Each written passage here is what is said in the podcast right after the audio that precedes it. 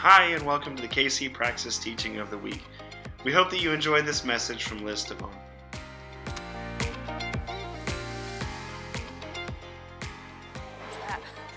All right, for the rest of us, um, we are going to be continuing in our series in the book of Ephesians tonight. Um, but before we get there, there's something else that we're going to talk about that I find very important today, that the church around the world finds very important today. Today is the Sunday of Pentecost, where we celebrate um, the giving of the Holy Spirit to the followers of Jesus. As someone who grew up in the Lutheran Church, this was one of the celebrations or events that marked the calendar during the year. Um, and this is the reddest thing that I own. It's not that red, it's like the most maroon. It's close to red, it's as close as it gets. Um, and really, I have these vivid memories of the Sunday of Pentecost as being a day where everyone wore bright beet red. Um, there were certain liturgies, certain songs that were sung to celebrate the gift of the Holy Spirit that's given to the church and to the followers of Jesus. So before we dive into Ephesians, and while you guys are all sitting here, um, let's read part of Acts chapter 2 together, because I find that just to be a really important thing to do today. And my hope is that by the end of all of this tonight, that we would find a few ways that Acts 2 and Ephesians 2 work together to give us an identity as a church. That sound good to everyone? And just know that if it gets too warm in here, I'm going to start speaking really fast, so that way we're just done quicker. And Angel, I am sure, will appreciate that with me. See? Yeah. All right, so Acts chapter 2, verses 1 through 4 says this When the day of Pentecost came, they were all together in one place. Suddenly, a sound like the blowing of a violent wind came from heaven and filled the whole house where they were sitting. They saw what seemed to be tongues of fire that separated and came to rest on each of them.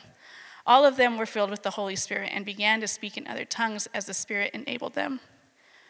So at this point in the story, Jesus had been crucified, buried, resurrected, and has ascended into heaven, leaving his disciples here on earth. And before he left, he promised them a helper, the Holy Spirit. And here we see that this promise is fulfilled. It says that all of them were filled with the Holy Spirit.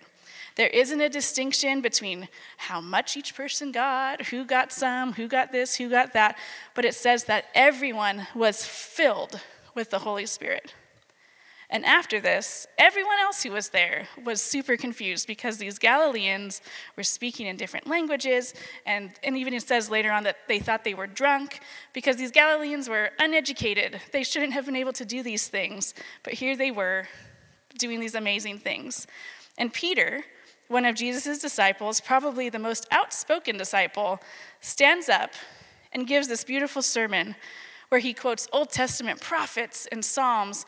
And from that sermon, 3,000 people are added to the church. And the thing that's amazing about all of this to me is that Peter is a complete screw up in the Gospels. If you remember last month, I walked us through John chapter 21, where Peter, who was one of Jesus' best friends, who swore to go to death for Jesus, denied even knowing him when Jesus needed him the most. And throughout the Gospels, Peter is the one who says and does the worst possible things at the worst possible times. But at the end of John 21, Jesus invites him and commissions him to be the leader of the church. And Jesus tells him that he's going to have to love and nurture, encourage, go after, and care for the people of the church in ways that he will not feel qualified to do or that he will even want to do. And in the end, Jesus tells Peter that Peter is going to die because of his involvement in the church, because he follows Jesus. And here we are in Acts 2, and we see Peter giving the first major sermon ever. There's like two big sermons the, up to this point, right? There's the Sermon on the Mount, which is Matthew, and then we have Acts chapter 2. And we see the glimpse of this leadership that Jesus has promised Peter. And we get to see that the first call Jesus put on Peter's life which was that you won't be catching fish the rest of your life, you're going to be catching men. That this is being fulfilled right here. Pentecost is a celebration that everyone, from the most rich to the most poor, from those who seem to have it all together to the worst screw ups in the world, are filled with the Holy Spirit as followers of Jesus and are given a place to belong in the family of God. And not only a place to belong, though, we don't get the luxury of just coming here twice a month and singing songs together, but that God has a purpose and a plan for each of us. And with the Holy Spirit inside of us, the church is unstoppable. And at the end of Acts 2, we see this beautiful glimpse of what early church life was like. Verse 42 says, They devoted themselves to the apostles' teaching and to fellowship, to the breaking of bread, and to prayer. Everyone was filled with awe at the many wonders and signs performed by the apostles. All the believers were together and had everything in common. They sold property and possessions to give to anyone who had need. Every day they continued to meet together in the temple courts. They broke bread in their homes and ate together with glad and sincere hearts, praising God and enjoying the favor of all the people. And the Lord added to their number daily those who were being saved. Peter, filled with the Holy Spirit, took and embraced the purpose and plan that God had for him, and from that the church was started. What would our world look like if believers everywhere did the same thing? What would it look like to be a group of believers who are filled with the Holy Spirit, who loved and cared for the community and the world around them? I think it would look revolutionary. And the world wouldn't know what to do, but that wouldn't stop us. So, there's just some of my thoughts on Pentecost. We'll come back to some of those questions when we get to our practice time. So, don't forget about them. Let them kind of rattle around in your head. Um, but for now, uh, let's turn to Ephesians chapter 2 a little bit of insight into Ephesians as we're turning there. Ephesians is a letter written by the Apostle Paul to the church in Ephesus.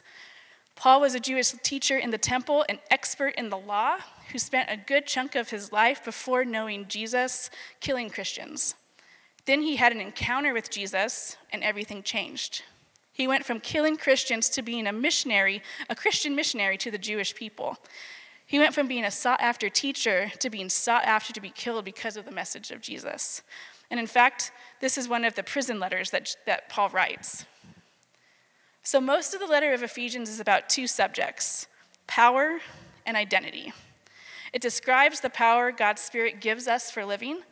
It shows who we really are without Christ and who we become both individually and corporately or together as a church with Christ. It's about how we understand ourselves and how we get along with each other and with God. So, with all those things in mind, Pentecost and on power and identity, um, let's read Ephesians 2 um, 1 through 10 together. As for you, you were dead in your transgressions and sins, in which you used to live when you followed the ways of this world and the ruler of the kingdom of the air, the Spirit who is now at work in those who are disobedient. All of us also lived among them at one time, gratifying the cravings of our flesh and following its desires and thoughts. Like the rest, we were by nature deserving of wrath.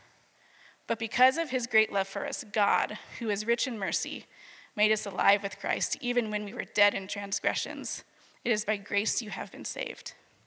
And God raised us up with Christ, seated us with him in the heavenly realms in Christ Jesus, in order that in the coming ages, he might show the incomparable riches of his grace, expressed in his kindness to us in Christ Jesus. For it is by grace you have been saved, through faith. And this is not from yourselves, it is the gift of God, not by works, so that no one can boast. For we are God's handiwork, created in Christ Jesus to do good works, which God prepared in advance for us to do. I've been listening to the Bible in a Year podcast with Father Mike Schmitz every day this year. Um, and after almost every reading, Father Mike Schmitz says, Oh man, what a gift. And I just can't help but feel that same way when reading this part of Ephesians. What a gift. What a gift to us, both individually and as a church. The first section of Ephesians 2 really starts off with comparing who we were before Christ and who we are now in Christ we were living in transgressions and sins versus living in good works prepared by God, comparing this world to the heavenly realms, death versus life, sin nature or our flesh versus union with God, wrath versus mercy and salvation, nature versus grace, and finally, that we are not saved by our works, but we are completely saved by grace. It's one of the most vivid descriptions given by Paul of how we were before Christ.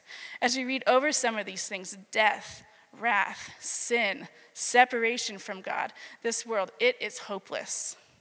And I don't know about you, but I have not turned the news on recently because it is all so sad. Mass shootings, conflicts between nations, politicians pointing fingers at one another, blaming each other. It's hopeless, it's dark, it's hard, it's heavy. And that's the feeling that Paul is giving us right here that without Christ, that's who we are. We are lost. We are wandering around with no plan or path, letting ourselves get entangled in all of the wrong things, even the, and we even know that those wrong things are wrong, but we're letting ourselves do it anyway. And then comes one of the most beautiful phrases in all of the Bible. But because of his great love for us, God. When I was growing up, um, my church had Awana clubs. Does anyone know Awana clubs? It was the midweek thing. I think it's still actually offered in a few churches. Awana, yeah, yeah. Um, and so, what's kind of the big thing that they do is the memorizing of scripture. They really encourage it. You get little badges and patches and all the things. And every week, the leader at my church would start us out with the same question. He would say, "In the beginning," and we would have to fill in the rest of this. So we, he would say, in the beginning, and we would all say, God created the heavens and the earth. And he said, no, try again. And we sat, all sat there going, okay. And he said, in the beginning, and we all would say, God created the heavens and the earth. And he went, no, try again.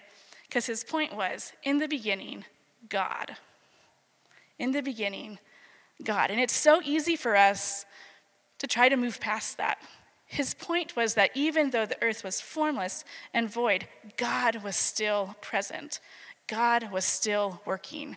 God had a plan and a purpose for it all. And for some reason, we as humans always want to move on to the things that God has done or is doing instead of resting in the fact that God is. And God is always with us. So from Genesis 1 1 to where we are in Ephesians to where you know, where we will go in, in Revelation, God has never left us alone. And this is one of the big points of Ephesians. And Paul goes back to it regularly that God is doing something so much bigger, so much greater, so much grander in this world than we can even imagine. And for some reason, he chooses to use us to do it. We were lost in ourselves and in the things that entice us, but because of his great love for us, God who is rich in mercy, made us alive in Christ, even when we were dead in transgressions. And it is by grace you have been saved. That phrase is so important that Paul repeats it in the very next part. For it is by grace you have been saved through faith. And this is not from yourselves, it is a gift of God.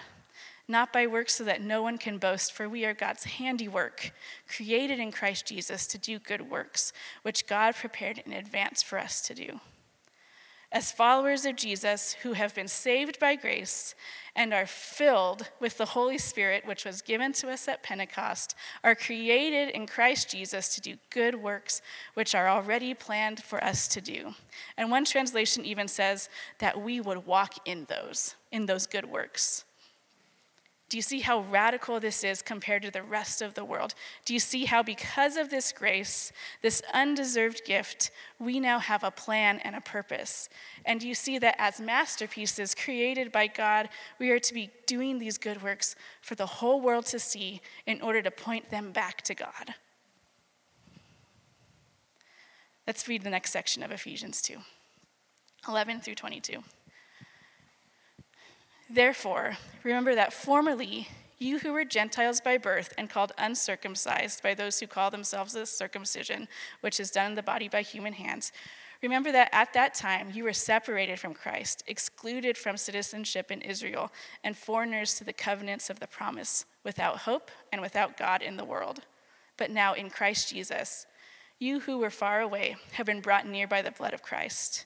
For he himself is our peace, who has made the two groups one and has destroyed the barrier, the dividing wall of hostility, by setting aside in his flesh the law with its commands and regulations.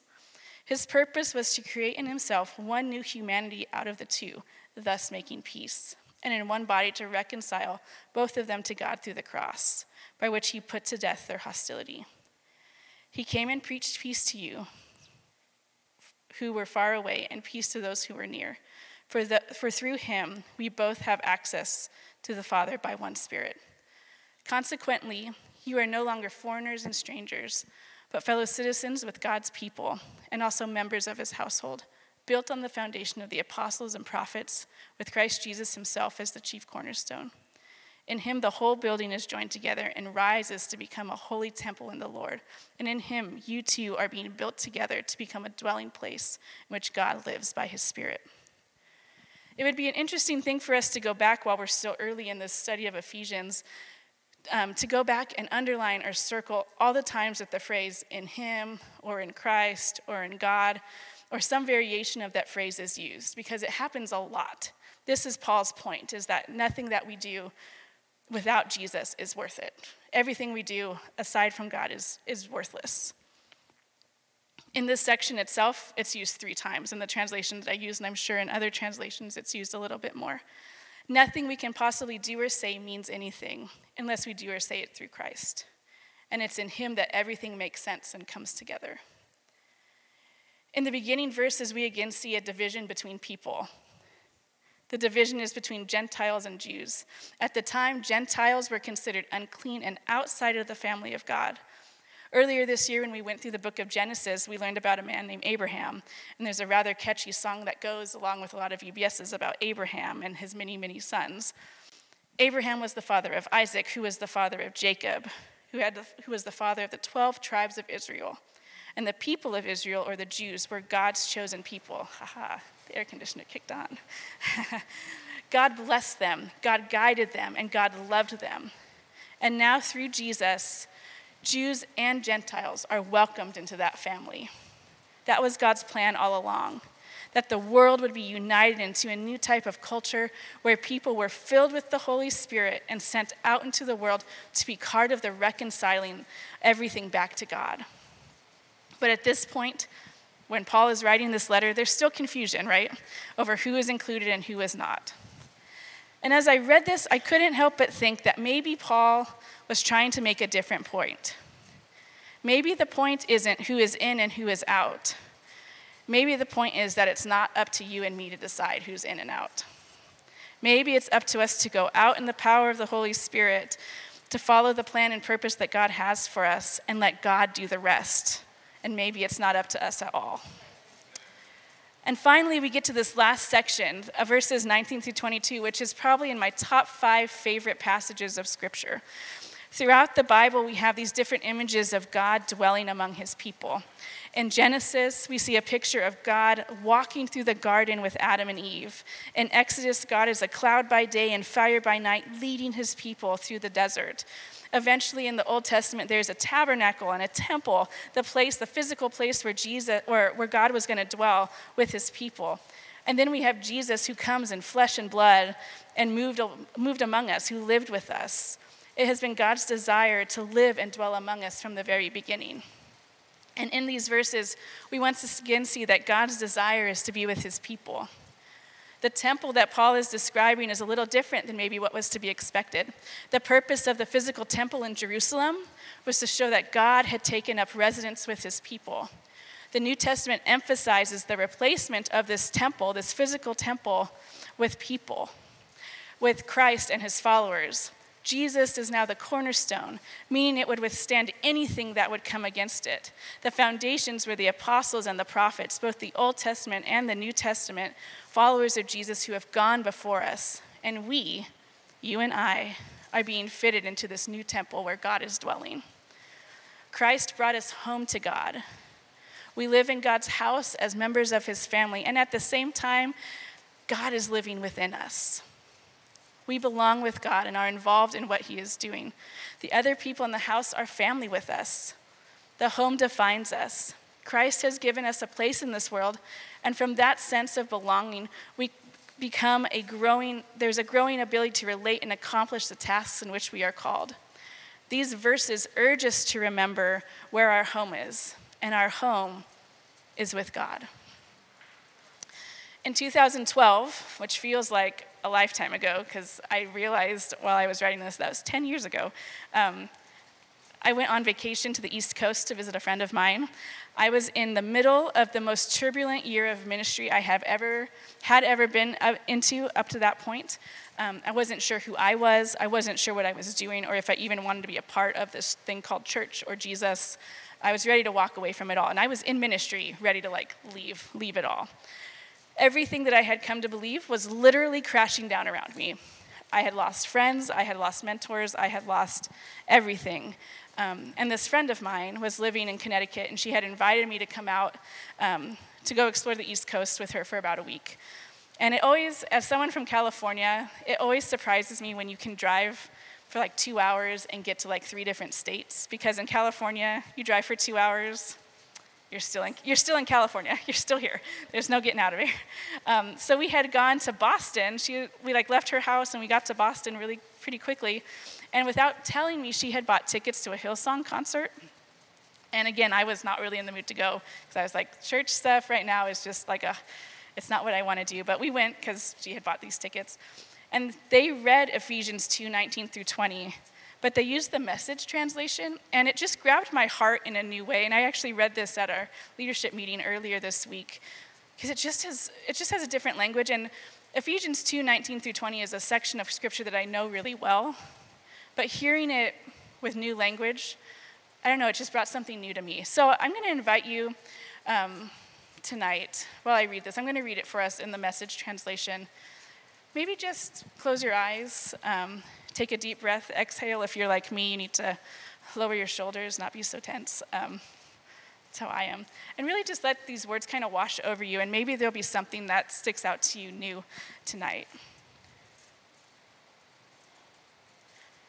This is what it says.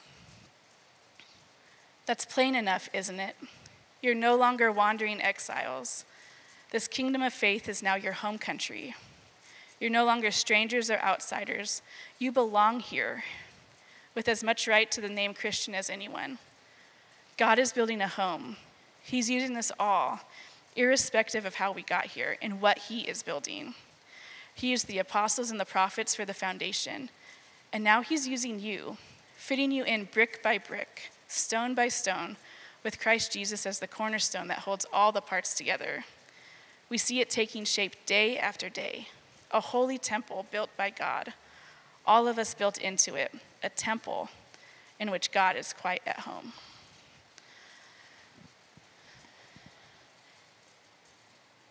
And as I've been thinking about world events over the last year, home is really being redefined all over the world. Last August, we watched as Afghanistan was taken over and millions of people fled their homes for their lives. We remember those images of babies being handed over walls and crowds chasing after airplanes, desperate to find a new place to belong. More recently, we have all that's going on in Ukraine and so many homes that have been devastated by the war. There's a video actually um, that I don't know if we shared it I don't know which group of mine shared it, of someone who actually made it back to their flat, and there was a piano, and they sat there and played this beautiful piece of classical music with walls missing and rubble all over everything. Where I, the where families that I work with, you know, family members have been sent back to their home country for various reasons, reasons, but it leaves the question of where do I belong? I think that's something that the world is asking. Where do we belong? My home is gone. My people are gone. Where do I belong? And I love this part because it's very clear that you belong here with as much right to the name Christian as anybody. God is building a home. He's using all of us, irrespective of how we got here, in what He is building. And as I look around this room, there are stories that I know really well. I know exactly how you guys ended up here. And there are others that I have no idea why you walked in the door tonight, but that doesn't matter because you belong here. God is using us all to create a place and a space where people can come and find Him and a place where they belong. And that's the message of Pentecost. God's people are now filled with His Spirit to go out and do the things that He has planned for them. They belong together. You're no longer alone, but you belong here. I don't know what the future holds, but I do know that God has created you with a plan and a purpose, and that you belong here. We hope that you enjoyed this week's teaching. To connect with us and for more resources, you can find us on social media as KC Praxis or email us at kcpraxis at 180lodi.org.